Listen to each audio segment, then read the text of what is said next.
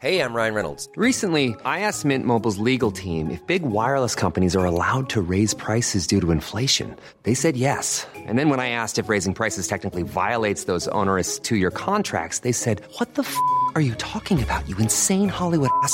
F- So to recap, we're cutting the price of Mint Unlimited from $30 a month to just $15 a month. Give it a try at mintmobile.com slash switch. $45 upfront for three months plus taxes and fees. Promo rate for new customers for limited time. Unlimited more than 40 gigabytes per month. Slows. Full terms at mintmobile.com.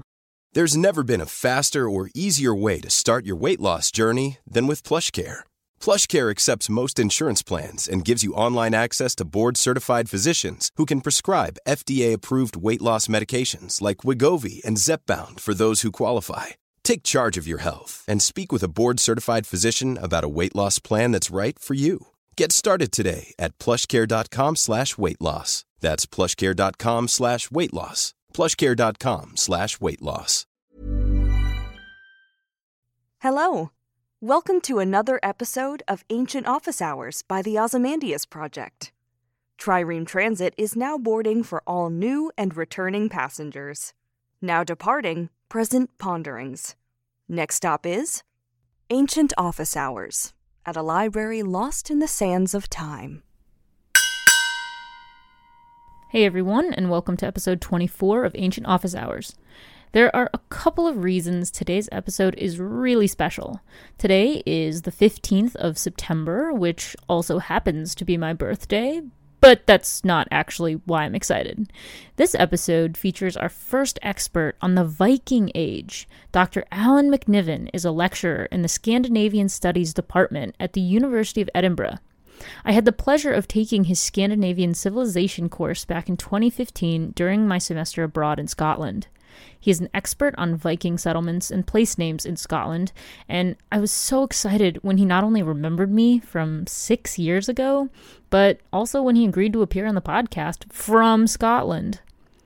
After Assassin's Creed Valhalla came out in fall 2020, I loved the game so much, which surprised even me, that I decided to finally dive headfirst into the world of Vikings and Nordic mythology and culture, which is something that I had been avoiding for too long. This conversation could not have come at a better time since I had so many questions about Norse culture. We discussed why people should choose to specialize in Viking studies, whether learning Old Norse is a requirement to study Vikings, about the importance of place names in Scotland and Ireland, and why Vikings have a bad reputation as raiding killers when everyone else did it too at that time. It felt so wonderful to revert to student mode, and listening to Alan talk was just like being back in one of his fascinating lectures. Also, his Edinburgh accent made it seem like I was in Scotland again, which brought back a ton of nostalgia. He's great, the convo's great. Please enjoy. I would like to thank you for joining me. For me, it's this morning. For you, I suppose it's this afternoon. But it, it was so wonderful that you were willing to come on the podcast because I have not been able to find anyone who studies anything related to the Vikings or Old Norse studies until now. And this is very much all about all the ancient studies, not just classics. So, just jumping right in, how did you get so interested in Vikings and the study of Vikings? Well, Lexi, that is a very good question, and I'll have to really rack my brains to remember because it happened quite a long time ago. But I suppose it's one of those things that we are all exposed to as children. We all get the stories as kids of the, the Greek gods and the Roman gods, and then the next thing is the Viking gods. Just a little bit more digging in the English speaking world at least, and certainly over here in Scotland, if you scrape below the surface of our own everyday cultural experiences, you can find traces of that we can look to the names of the days of the week, for example, and realize, oh my goodness, Thursday is not just the name of the uh, one, two, three, fourth day of the week. It is a name which points to the, the Norse god of thunder, Thor. Uh, Wednesday is Odin's day, and so on and so forth. So I, as a relatively young person, started making connections like that. And uh, when I went to university uh, as a teenager, my focus wasn't Scandinavian studies originally, and it wasn't uh, Viking studies, but uh, as part of a, general attempt to broaden my cultural horizons, I started to read around about these topics. And the more I read, the more interested I got. And I guess it kind of spiraled from there. that's often how it happens. I think most most people are not like me, where I was in sixth grade and just learned about Egypt and Greece and said that's what I'm going to do. So that sounds like a very much more normal way to find your interests. And within the study of Vikings, because it's so vast and there's a billion different cultures and time periods you could study. How did you choose to study Viking settlements in Scotland? Is that because you're Scottish and you decided I'd like to study my country and their impact on it? I suppose so. The events which we collectively refer to as the Viking Age comprise a huge number of different things and we cover a very big area. So if you have an interest in Viking studies, the sky's the limit. The world is your oyster. You could look to all different kinds of areas and all different kinds of topics. But yeah, you're quite right. For me, as uh, someone who grew up in Scotland with an interest, amongst other things, in Scottish history, it made sense to combine them. And the more I looked into it, the more personally interesting I found that there were traces of Viking activity not far from the place where I grew up, where I live. So it, it was a kind of natural progression from there to learn more about it. Yeah. And rewinding just a little bit. So obviously, Scotland is a very mythological place. It's steeped in a lot of folklore and it has this sort of these community ties that I, I really learned to love while I was studying there in a way that I don't quite see in the US, where yes, we have an appreciation for cultural things like folklore passed down but i just noticed it, it's it hits a little different when you're from a place like scotland or ireland. And so growing up were you someone who was told a lot of scottish folklore? Was this something that you had to sort of learn on your own or was it something that you and your friends talked about? Yeah that is a, a really interesting question. And the answer i think will be surprising and disappointing. Yes Scotland does have a very long heritage. And yes, if you care to look for it, you can make all kinds of connections between the landscape and mythology. But for most people living here, and certainly when I was growing up, those weren't really things that you looked at.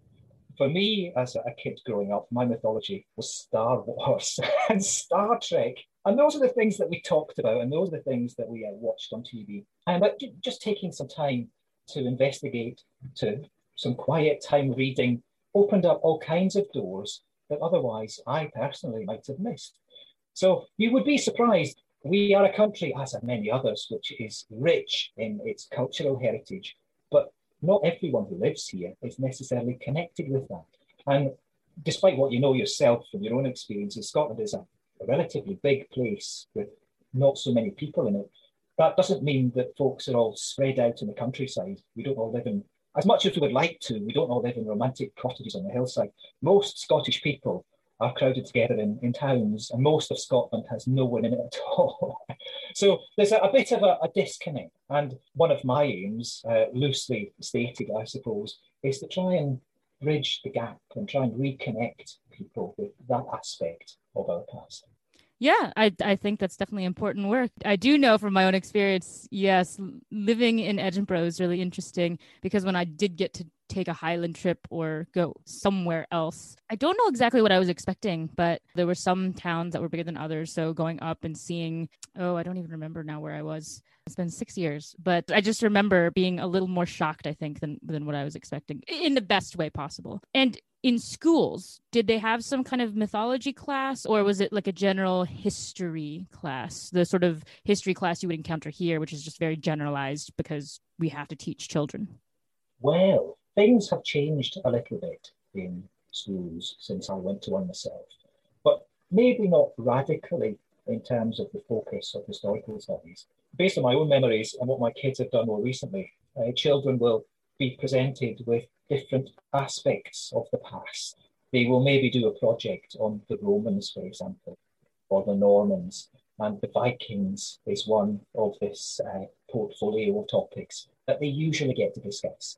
Um, and that's certainly been the case in recent years because I've been to a few schools to give the kids talks on the Vikings. And if, if there is any local evidence for Viking activity, where I live now, there isn't usually, also kind of with that history scotland is such an incredibly diverse place historically not only with the indigenous cultures that were there but also scotland has a bunch of roman ruins. I mean not to mention the antonine wall hadrian's wall right there. You can go look at them. You can go visit them probably on field trips as well as just visiting on your own.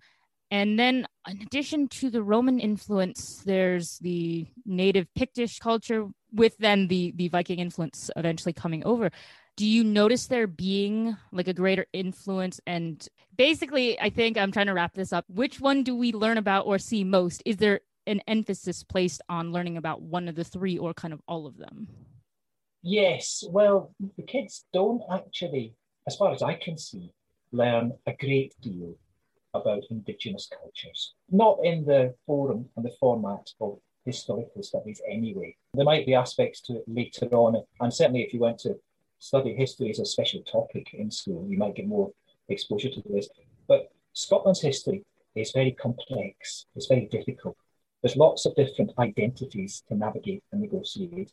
And sometimes those are split over different periods, sometimes over different areas. There's lots of overlap. And what makes it difficult to discuss, especially if you're not directly involved in the study of these things, is trying to disconnect your preconceptions of modern terminology, modern boundaries, modern concepts from the realities of the past. Sometimes they sound the same, but in reality they're very different. So if we go back to um, the Roman era, for example, Scotland was the, the, final frontier, of course, of the Roman Empire in the north. And uh, we know the Romans came here and spent a lot of time here and invested a lot of energy here. Uh, we have the, the wall built across the narrow part of southern Scotland the Antonine Wall, a series of forts which were built to control transit through the glens in the highlands, which stretch up to the, the northeast of the country. But as far as we know, no huge leaps were taken in Romanizing the area, not to the extent that was apparent further south in uh, the, the, more southerly parts of the British Empire. So around about that time, the evidence we have for Scotland is very vague. There are Roman accounts which mention groups of people we have the Maeatae, for example. We have various different, let's call them tribes mentioned, but that's a, a problematic term. What in reality was a tribe? You know, is it a primitive group of peoples, or is it just a group of peoples who find themselves out with the fold of the empire and represent something alien? And there are all kinds of discussions involved in that. But after the Roman era, things start to take slightly more visible form, and we see some of the smaller localized groups coalescing into the, uh, to use a controversial term, dark age demographic spread of Scotland. And we see the Picts here, we see the Scots here of Dalriada, we see the Britons of Strathclyde, we see the Angles of Northumbria. And what is now Scotland was very fractured. And we could put a name certainly to the overlords of different areas of it. But what's happening on the ground in any given locality is difficult to see without spot evidence. And there isn't a huge amount of that. But it's, it's into this environment, this fractured cultural and political environment, that the Vikings arrive. And what makes it even more complicated still is that after the Viking Age, after going a Viking stopped being a thing, culture didn't stop, it didn't crystallize, it continues as it always does to evolve and to move on. And by the later Middle Ages, the group or at least the culture which had risen to dominance in Scotland, was uh, that of the Gaels from the west. So the Scottish Gaelic language became then the lingua franca of most of what is now Scotland. And this, if you can imagine a stratigraphy of this, this is like the icing on top of a very deep and layered cake. So if we go back before modern times, if we go back before the Industrial Revolution, before the cities really started to boom, when more people lived in the countryside, especially to the north of the, the River Clyde and the River Forth, huge areas were Gaelic speaking. And this is the, the, the most recent cultural heritage of most of Scotland, but it's, it's really not one that we hear a huge amount about, to be honest with you, which is surprising, something which should probably change, I would argue. Yeah, I would love to hear more. I I know I personally would certainly sit through any lecture on the history of Scotland because I find it so incredibly fascinating. So I hope that more people would would like to do that as well. And in terms of ease of study, I know that the system in the UK is very different from the one here in the States. When choosing a program of study, was it fairly easy for you because they already had a program and you just said, okay, yep this is what i'm doing because this is where my interests are and it's it was quite easy. Or was it sort of hidden and did you have to go searching for the type of program that you wanted that had your interests? Because here it's so hard to find anything. I didn't even know a classics department existed. I did I had I'd never heard the term, and so by the time I got to uni, I went into anthropology because that was the biggest thing that even sounded close. And then it was only through talking with the advisor there that she said, "Oh, did you know we have a classics department?" And I said, "No, what's that?" And so then that's how I found my major. Yeah, well, you're quite right. The system here is rather different to that in the States today. when I was taking my first steps into academia, it was very different here to the way it is now. And I'm going to say something that might shock you and your listeners. Regardless of how complicated things are in the modern world, you at least have tools which can help you to negotiate that. You have ways of reaching out and asking questions and communicating, which often gets very direct and, and quick responses. You have the internet. And when I was growing up, that wasn't a thing. And I don't think I can stress how different things were. We didn't have mobile telephones. We didn't have um, social media. We had to rely on public libraries and catalogues. And if you were lucky, you found a name, you could phone someone or send a letter. But people were very helpful in the past, as they still are now. But things took a lot longer. It was more difficult to find the right information. So when I was growing up, I wasn't really sure what I wanted to study initially. And one of one of the big differences between Scottish and US education is that whereas in the States, some of the professions tend to be closed to all except graduate candidates.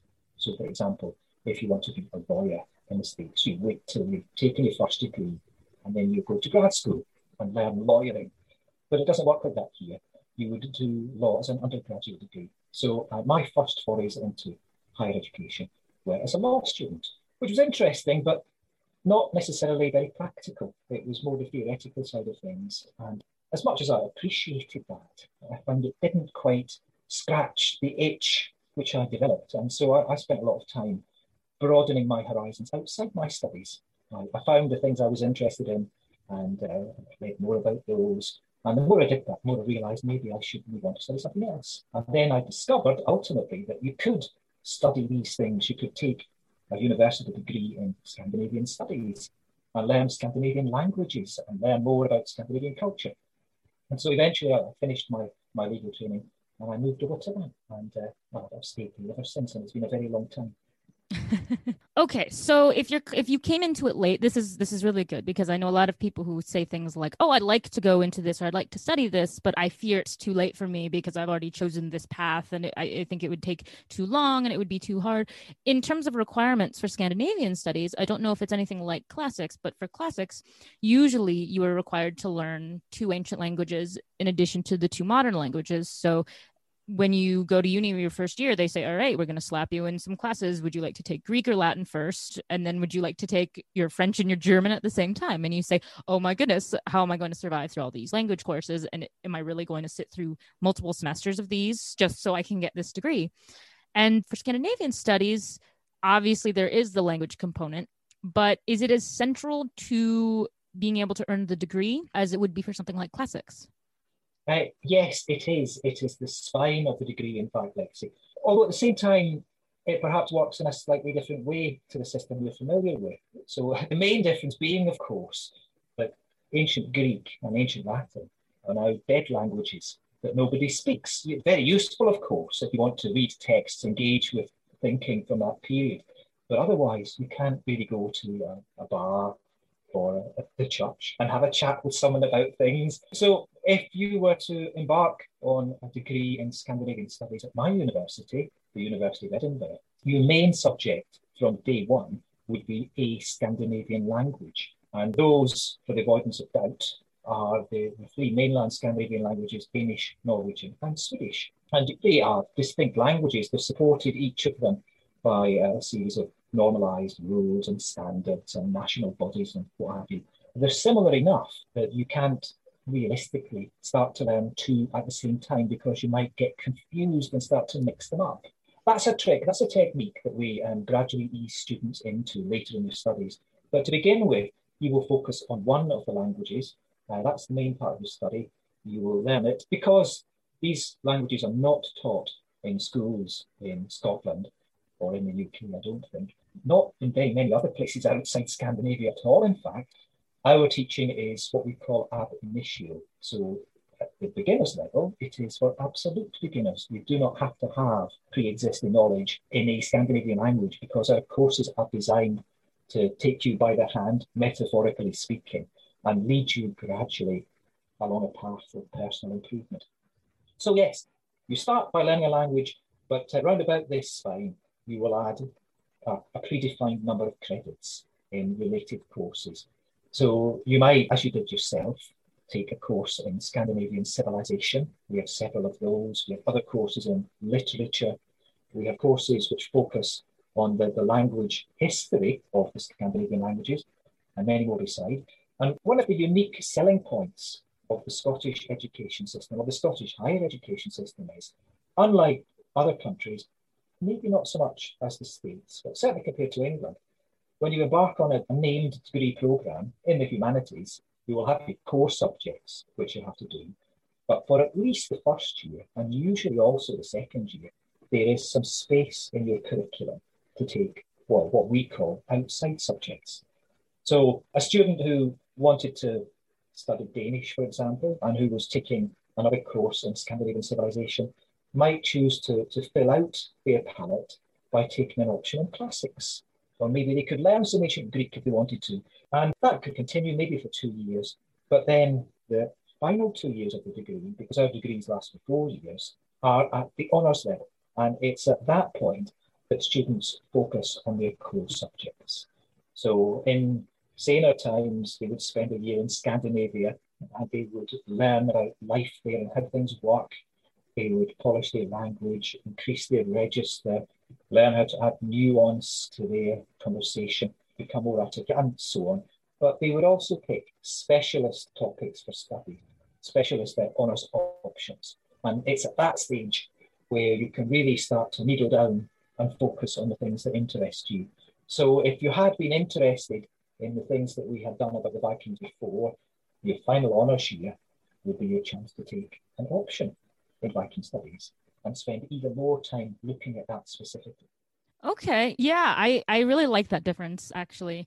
And obviously when you learn modern languages it's a lot easier because you can not only go to the country and pick things up and learn from native speakers but say a student came and said all right i want to be here and i want to study depending on the time period roman scotland or the very first vikings that came to scotland is there a degree of okay then you need to take old norse language something that is no longer in use or should you be learning Latin because you want to study Roman artifacts in Scotland. So, is there any overlap with taking the ancient languages depending on what time period?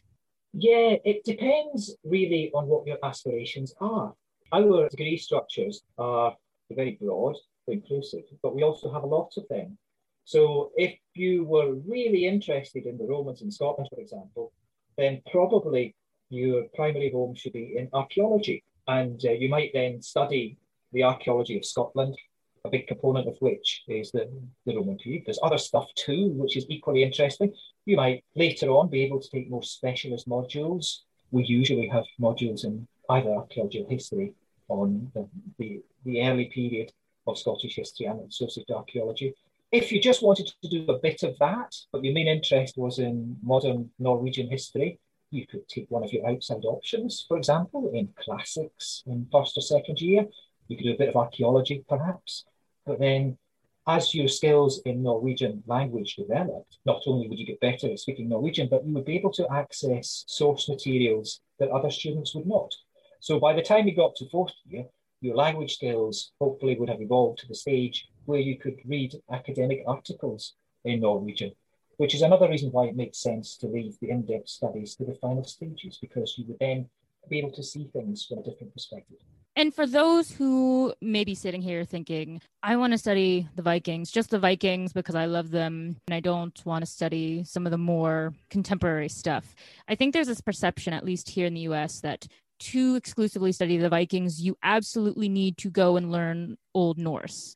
There's a lot of years there, and I'm sure there's a couple different forms of Old Norse. So, for the regular person who said, okay, I want to go study the earliest Vikings, what type of Old Norse do I need? And is it integral to the program of study? It depends, is the answer. There are other universities which will uh, let you focus exclusively on these kinds of things, uh, in which case, yes, you'll start with Old Norse from the beginning. And if that's what you really want to do, if you're dead set on that, with focus that, then that's what you should do. What we often find is that there aren't many young people, myself included, who are absolutely sure what they want to do from the very beginning. And so a degree of flexibility is often a good idea. And you can dabble and you can certainly develop key skills during your undergraduate program. But if there's something a bit more obscure that really grabs your interest, then, well, you learn something about it, hopefully as an undergraduate. That's something you could really take forward then in graduate school on a master's program, for example, or doing a PhD. So there, there are ways of shoring up your skill base, and there are ways of polishing your understanding of a topic or a, an historical period, which don't necessarily involve super focused study on a very discrete topic from the very start, but those options are also there. So it's very much if you want to go do this, go ahead and do it, but you should also be cognizant of there are uh, uh, other options and you may find a different interest that you may want to incorporate. Yeah, I w- I wouldn't want to uh, shove anyone in one direction or other. And I'm quite sure there are plenty of uh, young people who know exactly what they want to do. But in my personal experience, that's not the case. It wasn't for me, I'm sure it's the same for a lot of people. And you might think that you're really interested in a topic, and that might be accurate. You might then go ahead and work with that. But you might find if you broaden your horizons a little bit and start looking at other things, that those are actually even more interesting to you. So, depending on what kind of person you are, I think should impact on what kind of choice you make. And that, that's not value judgment in any way. I think it's a practicality. So, if you're absolutely certain, go with that. Not quite so certain, give yourself a bit of scope to develop and I think that's how it should be. Turning a little to your own research, though, I believe that you specialize in Viking settlements. Well, I have been uh, researching Viking for a few years on settlement history, let's call it that. So, where Scandinavians came to in Scotland, what happened when they arrived, and how those immigrants settled down, put down roots, and contributed to history in a broad sense afterwards. So it must give you a really unique perspective, though, being able to study this ancient migration, studying settlements and immigrants, to what we see today with we're still dealing with a lot of the same issues just in a very different manner right? We don't arrive via boat with all of our stuff kind of right there. Do if you're coming to the uk lex because it's an island. Oh that's true that's true. You can still you can still do it that way. But are there any great similarities between what you study that help you sort of understand what's going on today with migration issues? And do you feel that your experience studying this, but in the past, offers you a unique perspective and window into understanding the the future, the, the present? Well, that is that's a very interesting question.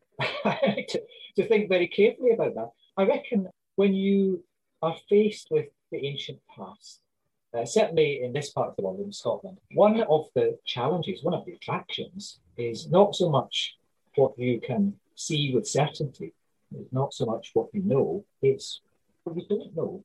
Because the sources for, for anything going back even just a few hundred years tend to be relatively limited. Certainly when you get back to the, the Viking Age, uh, the amount of written evidence for anything or for any culture drops to almost negligible levels. And it, it really doesn't provide us with the detail or the volume of stuff that we would need to conduct any kind of sensible ethnographic survey or, or study. So basically, what we're looking at when it comes to settlement, when it comes to social behaviours, is a process of jigsaw identification. We can only work with what we have. We cannot make the, the basic blunder of assuming that absence of evidence is the same as evidence of absence. Just because in Scotland you don't have a book which tells you the Vikings came to farm last week and killed everyone, doesn't mean it didn't happen. Because it, depending on where we're talking about geographically, it could have. So when you are considering those types of evidence, it's tempting when you begin to think that because things happened a long time ago, they must have happened in strange and simple ways, that people must have been different.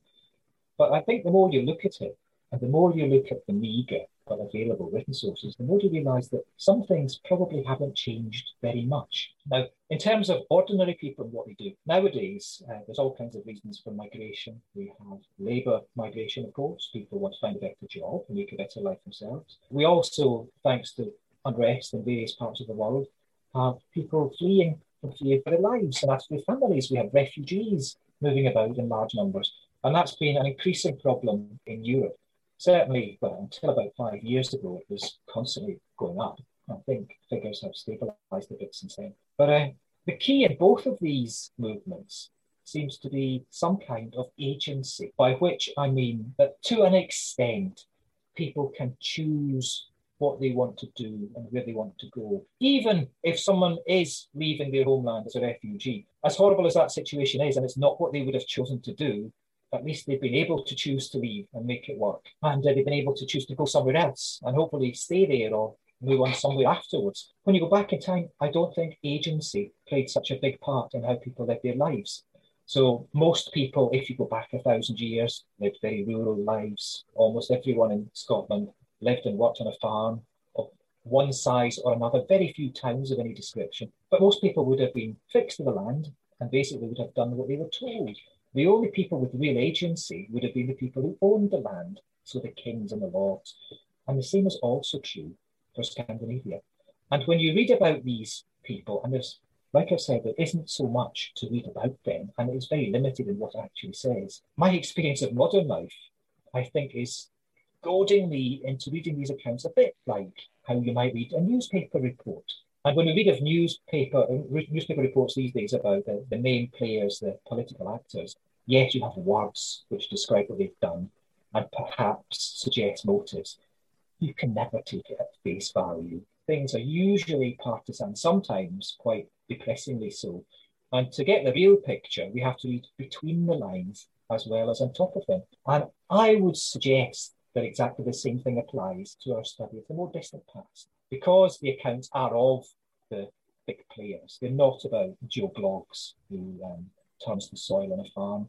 They're about the king who gathers the rent for the farm. Any accounts of them have to be read as somehow politically motivated. Very rarely can you imagine these are objective or don't have some kind of baggage that needs to be interpreted. So that, in a sad way, is the comparison I would make between the current situation and the previous one. It's, it's not the plight of the ordinary people per se, it's how the movements are rationalized and how the motivations of the major players are described and justified and problematized.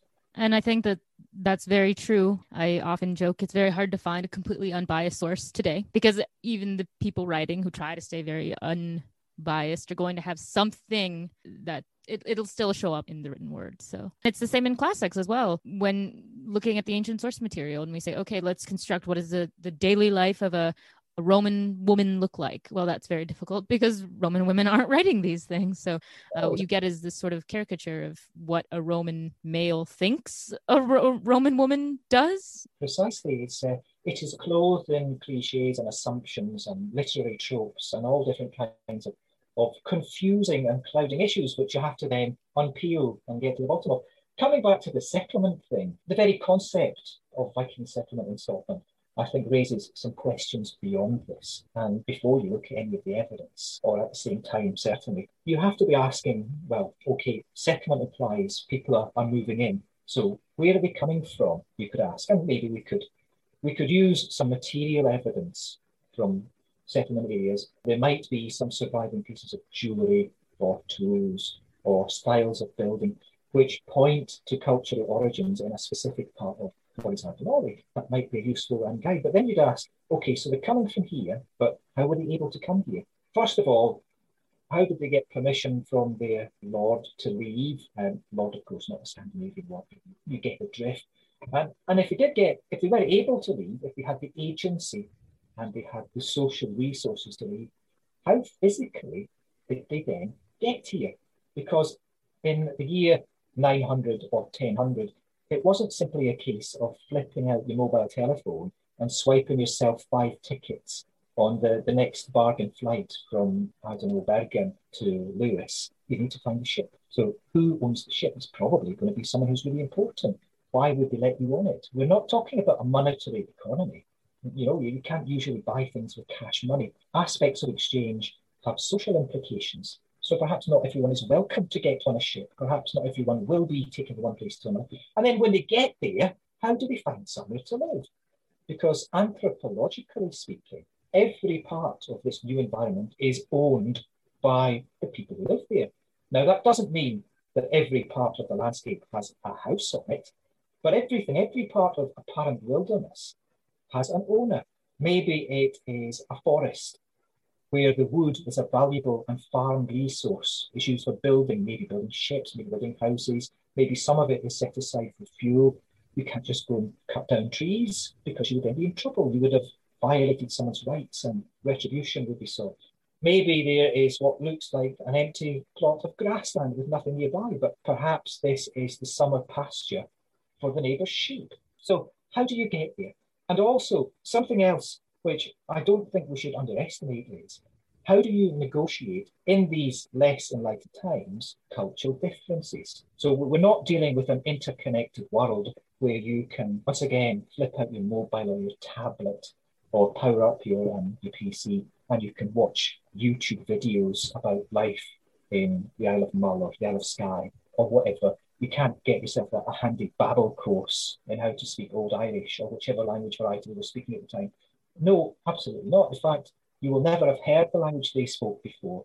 Culturally, they'd be very different. You might be, I hesitate to use the word pagan because it has very fixed connotations, but maybe better to say they might be Christians and you might not be a Christian.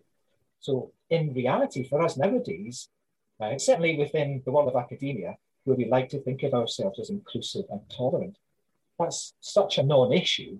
It's barely worth thinking about. So the difference of what that's part of life's rich tapestry. In fact, not only so what, but I'd really like to hear some more about it. Can you please tell me? Not the case at all. Fundamental to people's perceptions of themselves and to others, and sadly, in tougher times, in more primitive times, these differences would have been things which defined individuals against the outside world and potentially also demonized them. So if someone spoke a language you didn't understand, your first thoughts might not be, ah, you're my brother, if only I could understand you. It might be, oh goodness, you're an alien, you're a monster. I cannot possibly speak to you. You're evil. So it makes justifying violence a lot easier. So there's a lot of issues there. And they feed into the interpretation of the very limited spread of evidence that survives for this movement. In the context of the, the west of Scotland, which is the area I've been looking at, there is a growing body of archaeological material. There have been some uh, some big excavations, for example, on the island of South Uist, fantastic site, Bornish, and nearby, which has revealed aspects of typically Scandinavian settlement from the, the later part of the Viking Age and going back a bit before that as well. There are other areas further north which are producing lots of evidence. But further south you go, the lower the amount of material which has been found gets. And that's not necessarily because it isn't there, it's just because people haven't been looking for it, because it's an expensive business and it's an investment which isn't guaranteed a return. So, with that being the case, you would need to look for other bits of evidence. And there are different things, for example.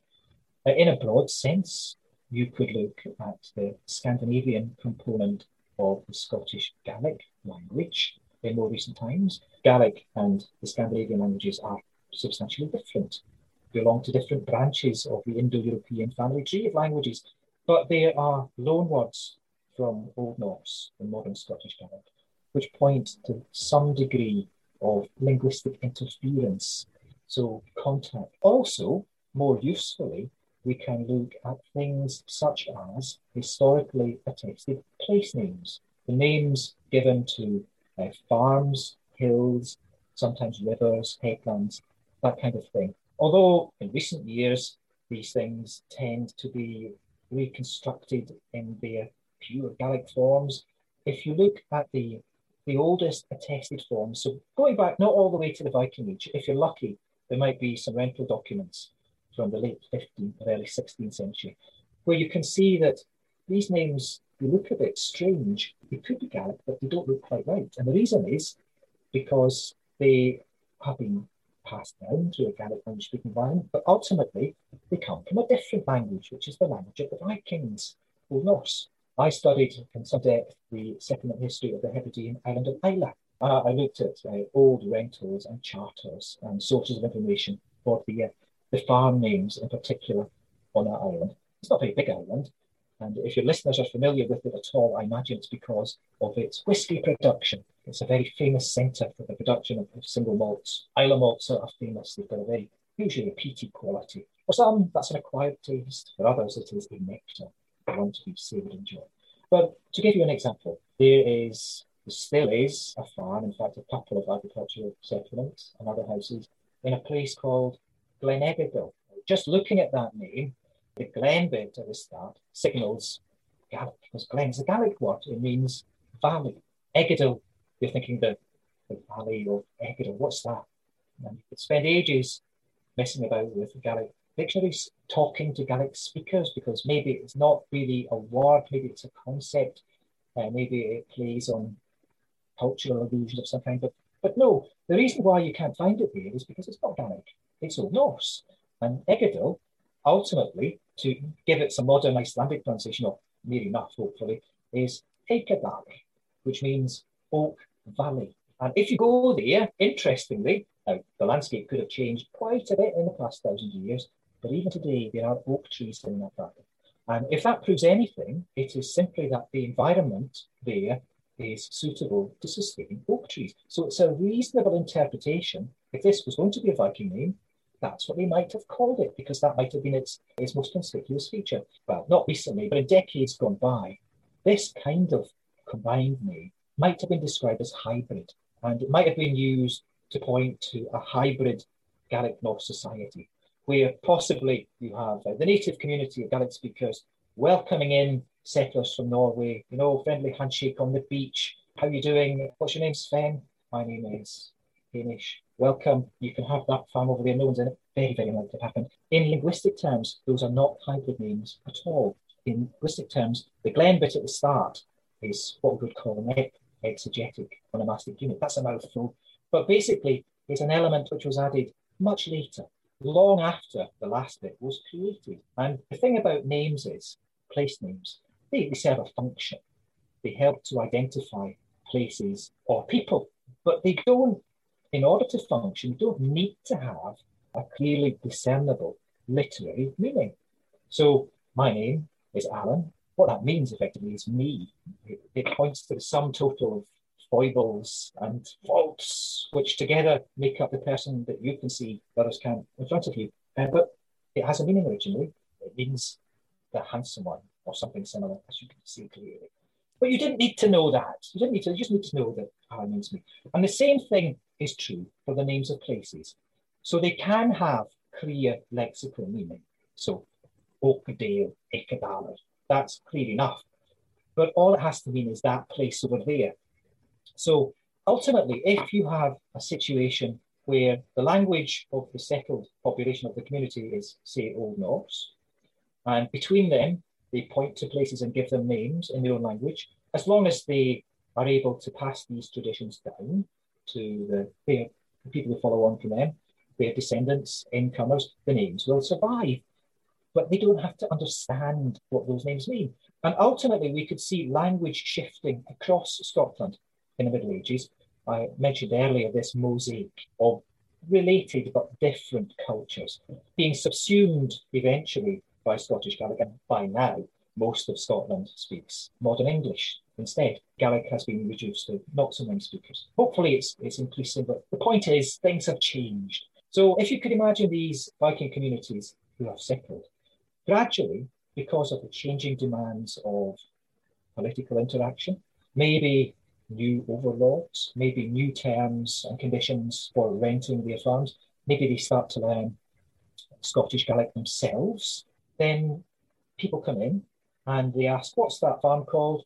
Glen Egidal. What does that mean? Oh, yeah, it's a valley, so we're going to call it Glen Egidal. So it's changed. Yeah, those are the kinds of issues that we're dealing with. Complex issues, ones that require a lot of thought. Yeah, I I love the window into place names because I very much am always curious about how did something get its name, and especially in a foreign country when traveling all around Scotland, when traveling around Ireland, when I spent a summer there studying as well, and they had all these Gaelic names associated with them. All I remember is thinking, "Oh, I love this, and I want to be able to pronounce this correctly." I have no idea what this means, but that's not really the point. I just I want to be able to say it and know what I'm talking about and have other people know what I'm talking about and it got me thinking a little bit back to your point of how did people come to settlements how did people get here i think we associate vikings I don't know why, but we all assume maybe it's because of popular TV shows, but everyone kind of assumes, oh, if you're a Viking, you're going to have a long ship and you're going to be able to just sail around in your ship and land places and raid. And I think it's interesting because everyone likes to talk about Viking raids as the most quote unquote interesting part of the Vikings, which it's certainly something unique which you don't see or study really in classics. I don't i mean sure people went around and conquered but you don't have anything like viking raids in ancient greece. That's just not done. I don't know if you're familiar with it but have you seen or heard anything about the new assassin's creed viking game valhalla?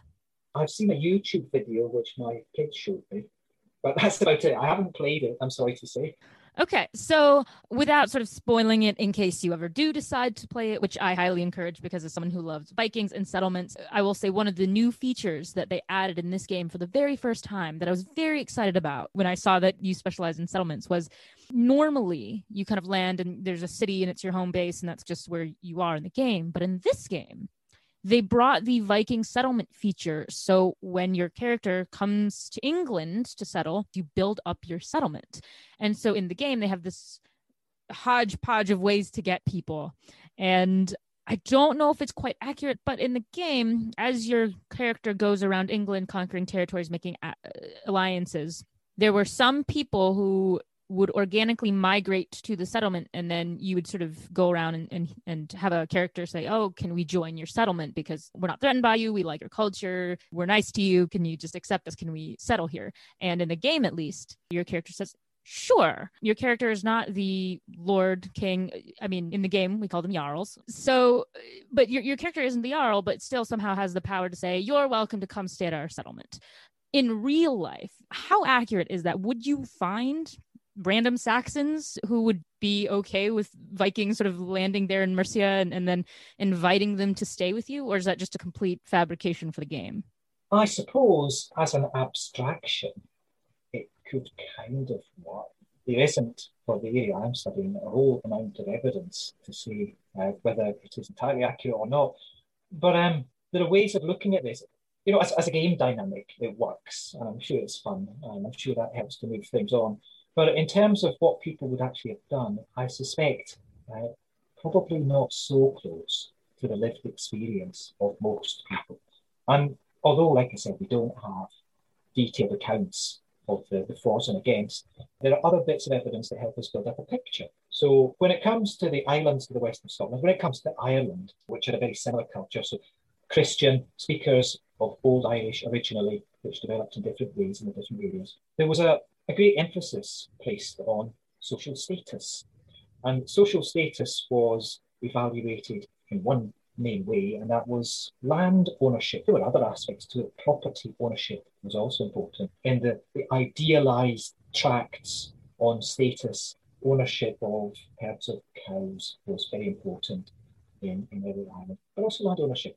And uh, depending on how much property, how much land you owned, you would be higher or lower down the social scale. Now, if you owned land and you had it taken away from you, or in most cases, if you sold it or gave it away, then you were also giving away part of your social status. So there was a real disincentive, according to the idealized tract, to do this. You wouldn't do it. You wouldn't be looking to play the property market like people might do in more recent times.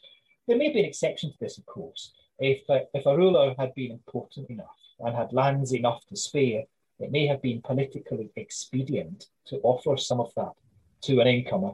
But usually there would have to be a very clear quid pro quo. Perhaps this is a person who has strong connections, who can contribute in a big way to the military levy, or who can generate extra tax income, that kind of thing. So it seems unlikely or certainly in my area of study, that Scandinavians would have been able to come across in dribs and drabs and gradually acquire bits of land. To me, that's not a realistic scenario. For that to happen at all, there would need to be a number of other things. For example, even if you had the agency to move, and most people would not, you are unlikely, following basic principles of human nature, to move to an area where the second after you built a house, it's going to be attacked and robbed and burned to the ground by some less than pleased neighbours who previously owned the, the land upon which you built it. So you either need to be moving to an area that's very secure, which would by extrapolation mean taking out the local threats before you did so, or you would need to be powerful enough in numbers and in strength to make sure that you were not open and vulnerable to that kind of attack. And in some areas, that would have been difficult to achieve. So if we look at Scandinavian settlement in Anglo-Saxon England, for example, there are large contiguous areas of land there. And so different strategies for settlement might have been brought into play.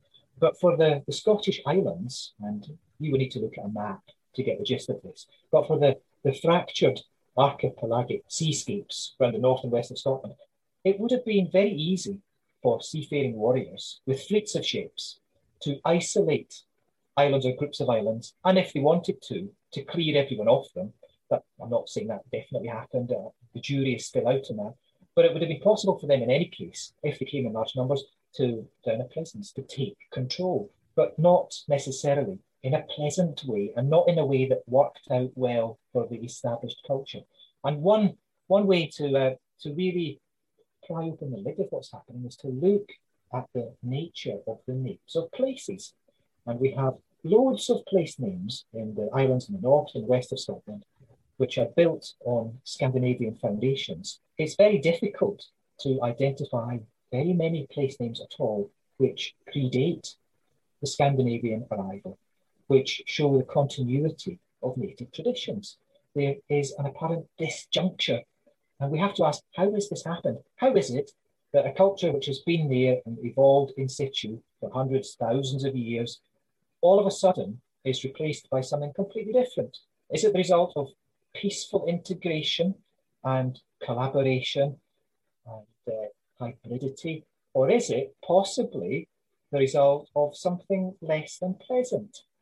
Of, well, to use a more modern term, some form of ethnic cleansing, which could mean killing lots of people, but it could also mean just um, subjugating local culture to the extent that it no longer is remembered, that it's forgotten. That's another kind of, of cleansing, which isn't very pleasant.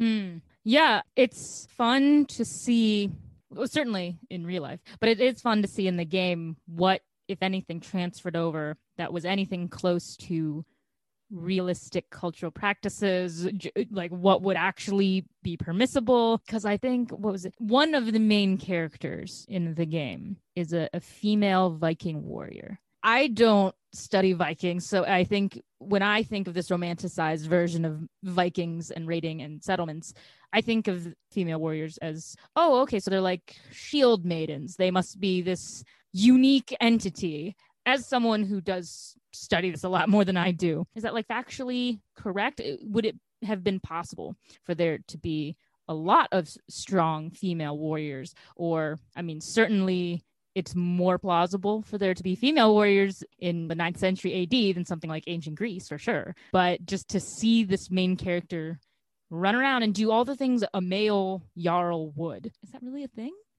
Well, possibly, but more likely, not so much. It's a it's a very attractive image, very exciting image.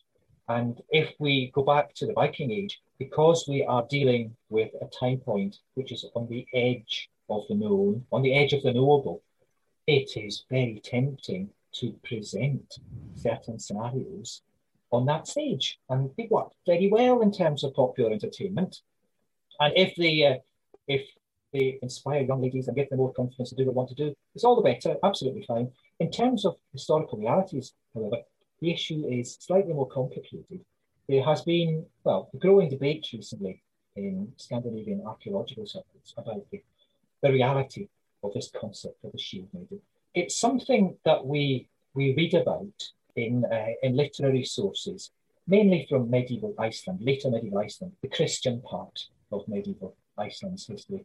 And we also read about it in sources from Denmark, but once again, uh, in the Christian part of the Middle Ages. So they have this idea of the shield maiden, the warrior woman. It's not encountered particularly often, it has to be said. Uh, you might be, I suppose, allowed to imagine that possibly this is something that happened, but maybe not very often. There has been a revaluation of some Viking Age warrior graves. A very famous one is from the island of Björkö, uh, the, the settlement of Birka, which is in central Sweden.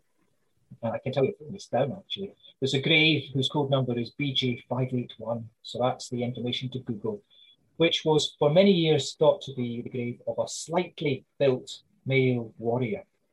But recent reappraisal of the skeletal remains have revealed that the skeleton in that grave is extremely likely to be female. I think it's been DNA tested now, in fact, and that's been confirmed. So that, that's an interesting juxtaposition. We have a female skeleton in a grave which is furnished for a male warrior with armour and weaponry. And the, obvious, easy conclusion to draw is that this skeleton was the owner of this equipment in their life. But I'm sorry to say that it's a bit of a leap. We'd have to make assumptions to draw that conclusion. Maybe they did belong to her, maybe they didn't. Maybe they've been put there because this is a reflection of what she did in life. Maybe they've been put there for a different reason. Possibly there was also another body in the grave which has since gone missing because we are separated from the point of deposition now by a thousand years. So all those things are possible. But I guess if we give it the broadest possible acceptance, if we say that yes, this is the grave of a female warrior, then I think we would also have to accept that it is phenomenally unusual. And what I would offer is while there are references, poetic references, and mythological references to shield maidens in the, the northern world, perhaps those are being highlighted simply because they are so out of the ordinary. It is something which is special because it is very far removed from the norm. So it's not out with the bounds of possibility that they were female warriors, but it is extremely unlikely on the basis of the evidence we have that they ever existed in substantial numbers. And even so, even if they were, what we can't then go on to extrapolate is any woman could be a warrior. We can't even say that any man can become a warrior. Because in those days, your social status and the things that you were allowed to do were limited basically to what your parents had been allowed to do. So for most people, if your parents had been agricultural labourers, that's what you would be. And there would be no chance of being a warrior because it's a serious business. You needed expensive equipment to not be killed straight away. You would presumably need extensive training. You would need to be well funded and well resourced. Yes, you could go and bother the warriors on the next farm and steal the sheep. However, you could not build an enormous longship and sail it across the North Sea and raid anyone unless you already had quite a large amount of resources and skills to back it up. So, in a very long winded way, the idea is exciting and it's interesting, and there may be some elements of historical memory there but it probably wasn't particularly common. Okay. And here I was, oh, this is so progressive. I mean, it's all in the name of entertainment. So that kind of breaks down all the things. And especially when over 50% of, I'm sure, their target audience in gaming are young women, they absolutely want to get people in. So it is just fun to see, even if it isn't the most historically accurate. But like most entertainment, they're made for entertainment, not historical accuracy, or else you might as well just make a documentary. Right. Um, and just sort of to tick this off of the fun little discussion about modern pop culture. So here in the US, a lot of people love Vikings, and we have all these Viking shows. We have The Last Kingdom, we have the show called Vikings, and other films and shows filmed in the Viking age. But as many as we have, I still tend to personally see, and maybe this is just because I'm looking harder for it, we still seem to be interested in making things about very long dead civilizations like uh, ancient Rome and Greece and Egypt. Has there been a film, a game, a book, something that does a really good job that you've found of describing portray- or portraying the Viking age particularly well and accurately that you've found? Oh, now that is a tricky one. The thing about Viking based entertainment is it usually can be traced back in one way or another to literature produced in Iceland in the later Middle Ages. So you may have heard of the Icelandic sagas. And these are stories, there are different kinds of sagas which are different focal points, but often they will they will cover what appear to be accounts of Viking activity. And they do so in a way which is very naturalistic. And it has a feeling of being an objective historical account. And many people over the centuries have been taken by these and they've assumed that they must be dealing with the crystallized written versions of ancient stories passed down through word of mouth. But the truth is that the Icelandic sagas were not written by Vikings, they were not written in the Viking Age. They were stories which were composed by consummate and conscious authors, Christian authors, hundreds of years after the fact. These were people who were devout Christians, who lived in a society which was Christian and had been Christian for many, many generations. Uh, they did not have access to the internet or Wikipedia. They did not have the details of the everyday life of their ancestors at their fingertips. And it seems likely that when they described events of the Viking Age, some of it may be preserving aspects of historical reality. So the names of the characters may be genuine. The broad events they participated in could represent historical events. But the detail, who said what to who, who stuck which sword and where, uh, what happened next, it all seems to be made up. And made up for all kinds of reasons, for entertainment, just like we have today, or to perhaps foreground other contemporary issues, perhaps to look at aspects of life in the 13th century, but projected back onto the imagined realities of the 9th century, 10th century, and so on.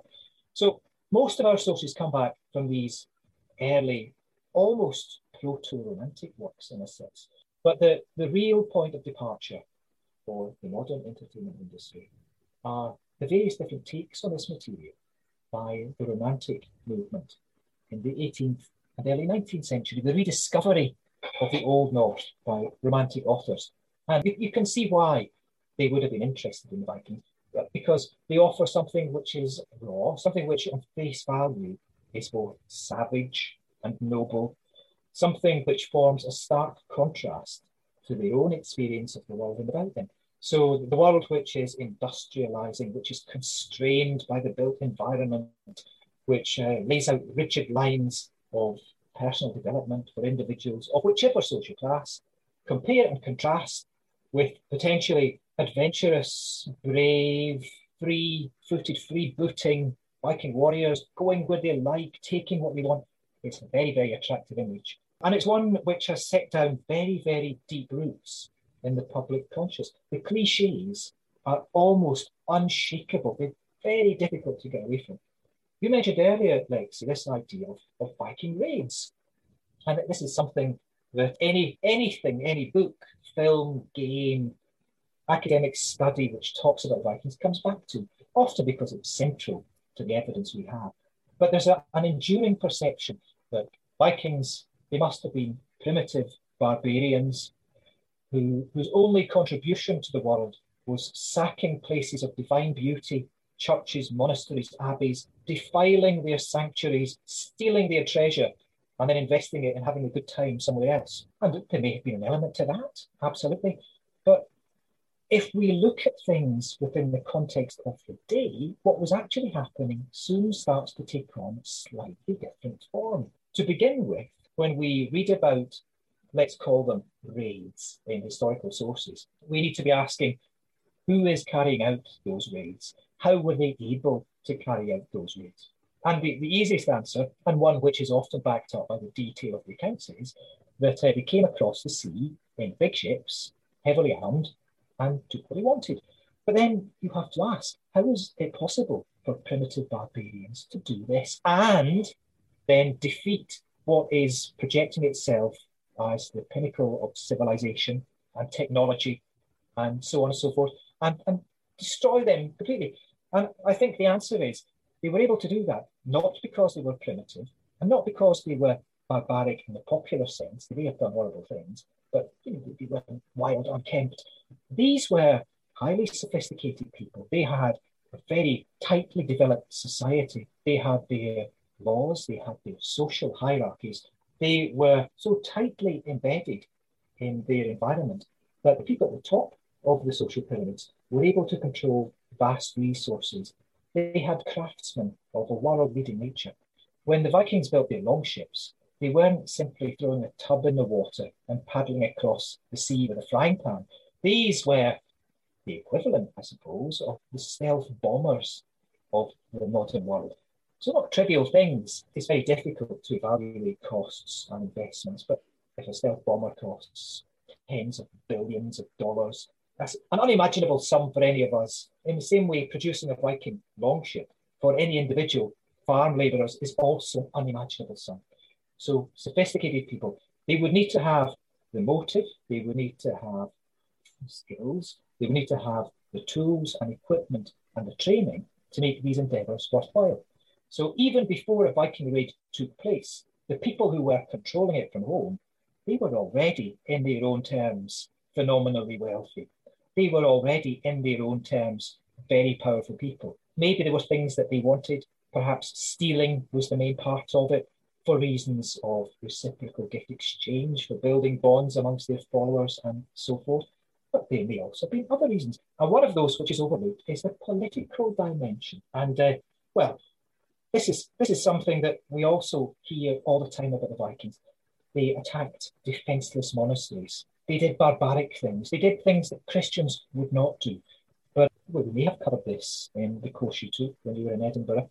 If we look at the sources from the early Middle Ages in the British Isles, particularly from Ireland, we can soon see that long before any Vikings arrived on the scene, the peoples of Britain were doing exactly the same thing to their Christian neighbours themselves. The, the Irish annals, they tell us, for example, that uh, atrocities were committed on a, daily basis. Enemies, whether they were in the same polity or in different ones, would go to war regularly against their neighbours. They might they might blind their rivals if they captured them. They might murder them by drowning them specifically. They might burn them. They might hang them. They, they might engage in non-specific slaying or harrying or general slaughter. And, you know, not even churches were spared. So very often there are accounts of, of church burnings and attacks which go all the way to the, the church door in early medieval Ireland. So the Vikings weren't bringing anything particularly new into the mix. And if they were doing something different, perhaps they were just doing it better perhaps they were doing it better. And one of the reasons they are likely to engage in this kind of behaviour, and there are several reasons, so not just in terms of gathering tribute and gathering wealth and gathering prestige items to exchange and to trade. One of those is engaging in the political economy. Because in the early Middle Ages, the church was at the very centre of any given society, in Christendom, that is. The church was the spiritual anchor of the local secular rulers. It was the symbol not just of God's authority, but of the authority of their secular patrons. So by attacking churches, you are doing two things. You are challenging the power of the Christian's God, which is one thing, but you are also openly challenging the authority of the secular rulers. So that's a really important political gambit. And that's something that's easy to overlook. And if you think about it in this way, it moves things quite a bit away from the very simplistic hit and run raid by some alcoholized tramps who found themselves a canoe. This has got to be very well planned, very well resourced. There have to be reasons behind it, sometimes straightforward, sometimes less than straightforward, which require careful thought to unpack. And I don't think that your standard Hollywood film is going to want to spend the time explaining all the the real intrigue behind all these decisions, I think for entertainment purposes, it, it's a lot easier to just sort of say, and now let's just have these brutes of a ship go attack some churches, kill some people, and that's entertainment. Well, exactly. And there is nothing wrong with that. It is entertaining. It's fun, isn't it? It's exciting. But maybe the reality was slightly more nuanced and it, involving people, and people haven't changed that much. We have to think about the motives. We've got to look underneath the spin and the hype, just like when we're reading modern newspapers to get to the bottom of what was going on. So, okay, I don't want to spend too long on this question because we could spend a whole day talking about just this. So, you know, it, it doesn't have to be like the most comprehensive answer ever because there's no right answer. But in terms of Viking culture, not only do we like to portray that on film and in popular culture just generally as something cool to study, a lot of white supremacist movements, both here and abroad, seem to really have this fascination with appropriating specifically Viking culture. And just like the, this is a huge topic. So maybe just your initial thoughts on why is it that they like to take Viking symbols, especially. And I mean, I know there's some appropriation of Greco Roman things, we see it all the time, but why is it this fascination with either the Valknut symbol or the ash tree or, or even the, the raven of Odin? It's, it's always it's always those three or Thor's hammer or something. Yeah, well, that is it's a disturbing issue, quite frankly. It's a difficult one to get to the bottom of, really. And you're quite right. We could spend a long time trying to pull that into bits. I suppose the, the easiest answer might get view of card here is that it must be related in some sense to the ideologies of the German Nazis in the early part of the 20th century. And they really set down the benchmark for the misappropriation of ancient Germanic stroke Nordic heritage in that way. If you look at the, the symbolism that was developed by the Nazis, they used the, the runic letters, for example. They often used images of what they felt idealized Nordic warriors would look at. And they, they, they played on the, the what they felt to be superior aspects of physiology and appearance.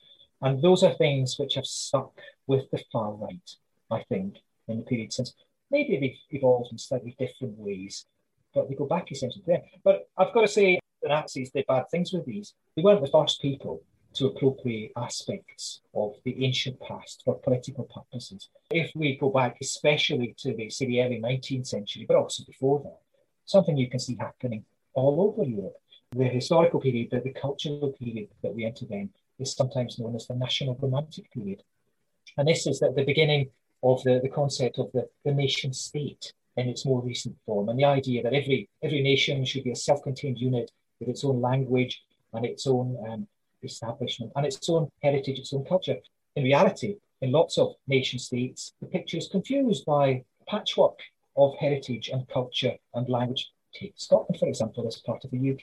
It doesn't really fit into this one size fits all model. But in Scandinavia, of course, in the early 19th century, the political layout was slightly different. Norway, I was, after a long period of political eclipse, was about to re-enter the world as an independent country.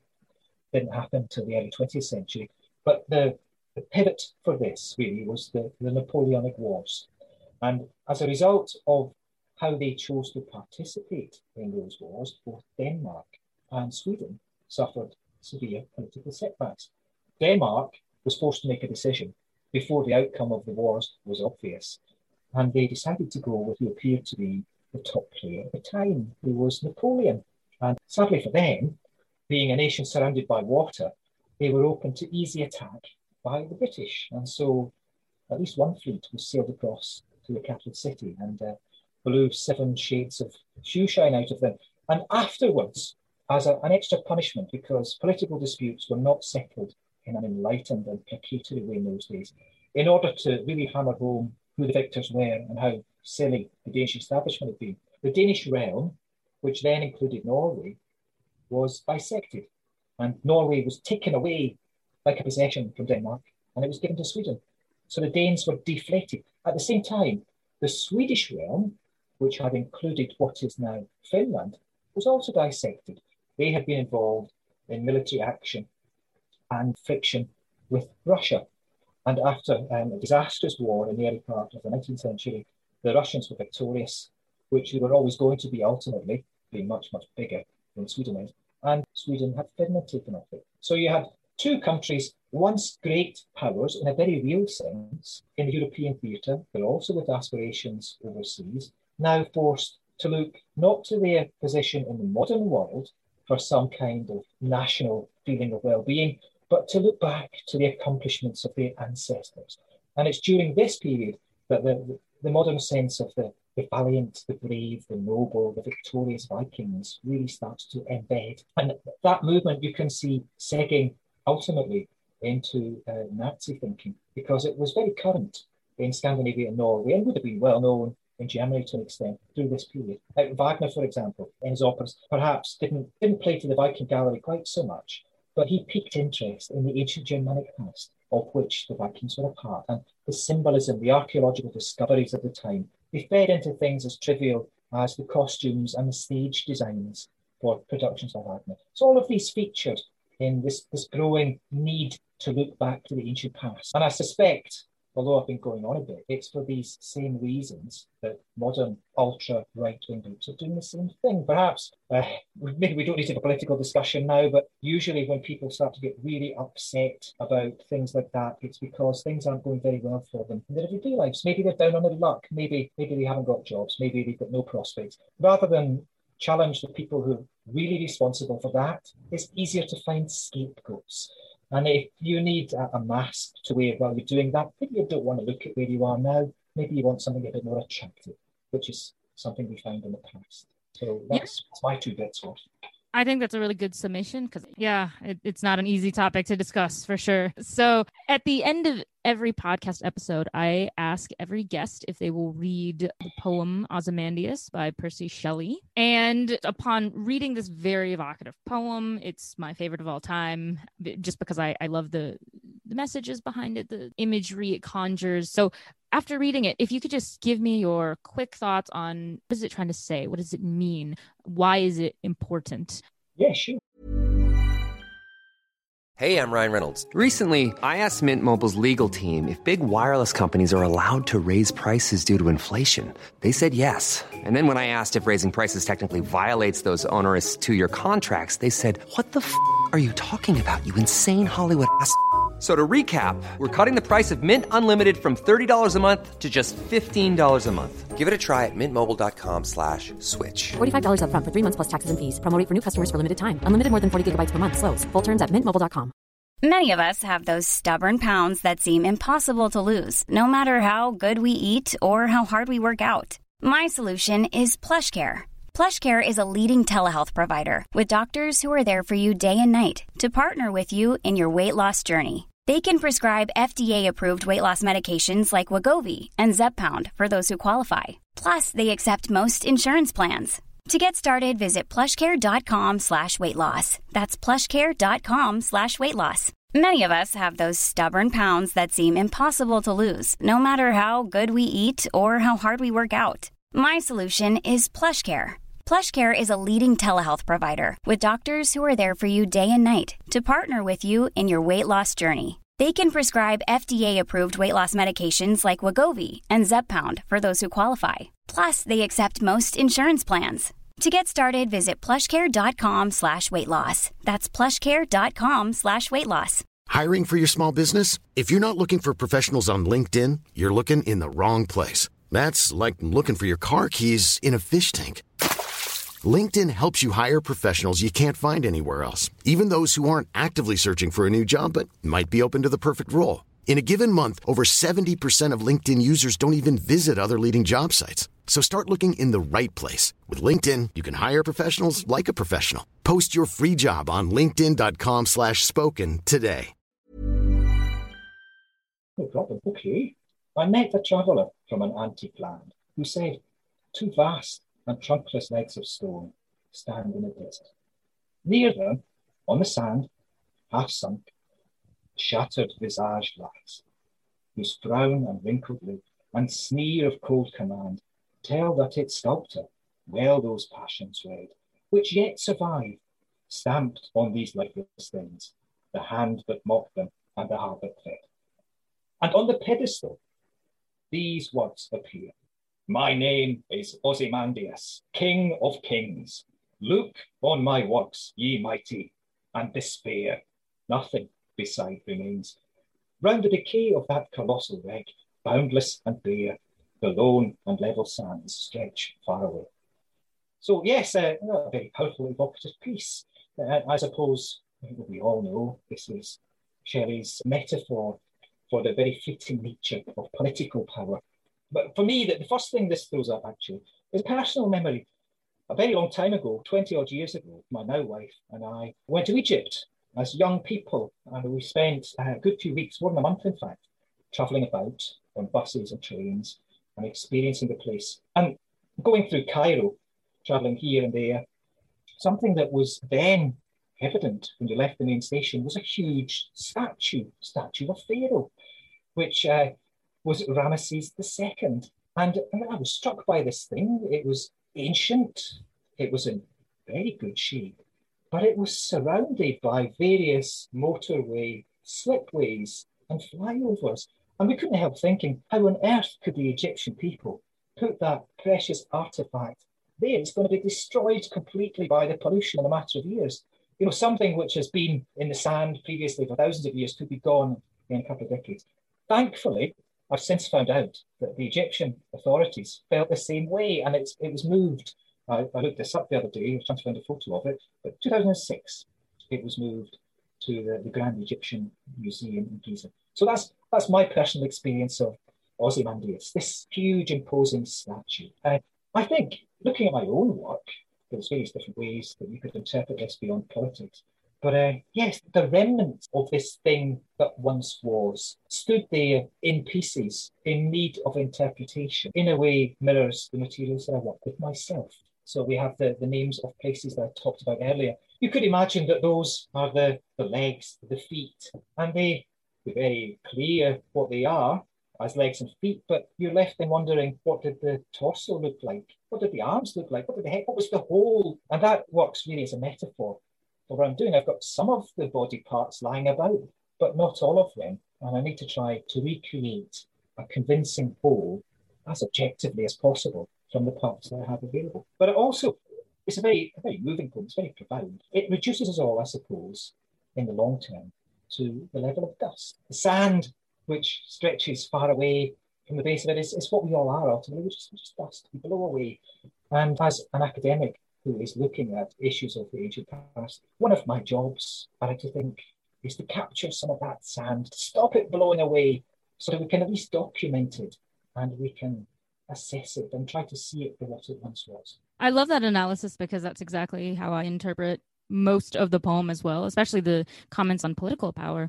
And so the very last question I ask every guest, because I love the variability and the, the differences in answers I get, is thinking about the poem then as that statement. Is there anything in modern culture today that we would consider sort of a modern Ozymandias, something that we think that we thought was so great that if we look at it in 200, 2000 years, is it really going to be the greatest thing? Well, do you want a diplomatic answer or do you want a topical answer? Either it's up to you. I've gotten some really great ones all the way around. Yeah, it depends on how you define great. Do you mean that in a positive sense or simply something which is very big and domineering? Honestly, I'm going to leave that up to you. Well, there's lots of political developments in the recent past, which I hope will go the way of Ozymandias sooner rather than later and I won't be doing anything to capture grains of sand that uh, are eroded away from that. Otherwise, well, something else that I, I wonder about, maybe worry about a little bit, is our culture in general and uh, how we negotiate that, how we access it, how it will be preserved for the future.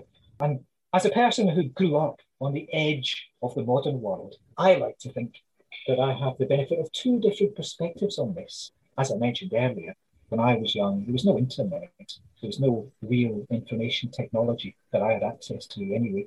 Books where it was at, printed material. And uh, we all have a lot of demands in our time these days, and it can be difficult to find the time to sit down and engage in a meaningful way with the printed word. But it is an important thing to do. And if you, you can do that, it's very rewarding. You can learn things about stuff, but you can also learn things about yourself if you do that things about the world around about us, which is very useful. These days, increasing with young people, I wonder what the incentive to do that kind of thing is. Now, I don't see this in a judgy kind of way. I'm not saying I would have behaved any differently had I been born later, because I'd probably be doing exactly the same thing. But if you negotiate the world through the prism of a swipe device, and if your main interaction, the way in which you consume culture is largely limited to short YouTube videos, tweets, Instagram posts. Yes, you're going to process lots of information and you will learn lots of things, but is that move away from extended engagement with bigger ideas and longer pieces, is that still going to happen in the same way in this new world of always on, speedy response, information overload? I don't know. I think we're in a time of flux. Yeah, maybe maybe the, the culture of the the hard stare and the long think is something which might crumble. I hope it doesn't, but well, the jury's out that one. It remains to be seen. That's a fantastic answer. I love that answer. I hope, well, I, we won't be around in 200 years, but I hope someone looks back at this and says, ah, he was right. Maybe not. okay. Well, I think you know if you find if you find the elixir that grants eternal life, please share it with me. I'd, I'd like to share in that. So, anyway, I've succeeded in finishing this up before you have to go to tea. Thank you for joining me today for some wonderfully enlightening conversation, and it's been wonderful. It's been a pleasure. And thank you very much for inviting me, Alexa. Today's episode has proudly been sponsored by SASA, the Save Ancient Studies Alliance. Are you interested in ancient civilizations? Want to learn more about the origins of Assassin's Creed? Obsessed with ancient Norse, Mesoamerican, or Chinese mythology? Then join SASA, Save Ancient Studies Alliance, to remind the world the importance of ancient studies through fun events like Archeo Gaming and book clubs. SASA is always looking for volunteers. Don't be shy, reach out and tell us why you love ancient studies. Visit www.saveancientstudies.org to learn more. Trireme Transit is now departing ancient office hours. Next stop is Present Ponderings. I met a traveler from an antique land who said, Two vast and trunkless legs of stone stand in the desert. Near them, on the sand, half sunk a shattered visage lies, whose frown and wrinkled lip and sneer of cold command Tell that its sculptor well those passions read, which yet survive, stamped on these lifeless things. The hand that mocked them, and the heart that fed. And on the pedestal these words appear My name is Ozymandias, King of Kings. Look on my works, ye mighty, and despair nothing beside remains. Round the decay of that colossal wreck, boundless and bare, the lone and level sands stretch far away.